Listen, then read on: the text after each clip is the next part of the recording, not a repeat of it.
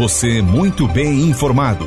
Mato Grosso no Ar. O município de Sorriso lança nesta quarta-feira um novo programa de desenvolvimento tecnológico.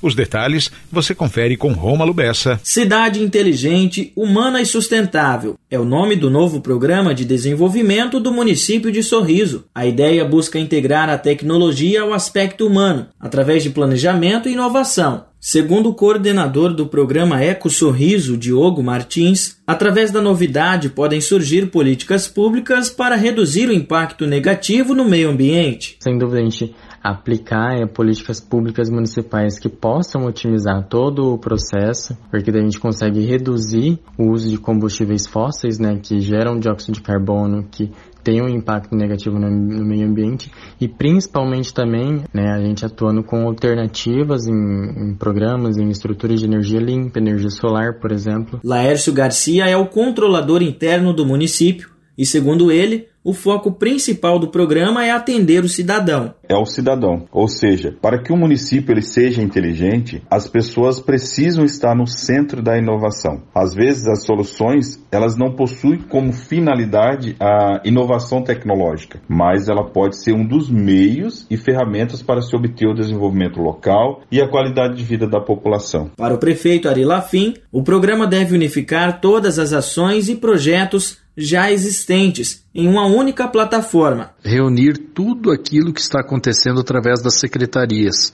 Vários programas de impacto direto na qualidade de vida dos cidadãos estão sendo realizados ao longo desses últimos 4 anos. E chegou o momento de unificar, montar tudo isso dentro de uma plataforma. Cidade Inteligente vai ter uma avaliação interna através de grupos de trabalho, fazendo com que nós possamos estar buscando melhorar tudo aquilo que nós já estamos realizando e fazendo. A finalidade do programa busca promover a cooperação do conhecimento e inovação por meio de planos, projetos e ações integrados para desenvolver soluções urbanas e inovadoras nas áreas da saúde, educação, sustentabilidade, turismo, segurança, mobilidade urbana, dentre outras.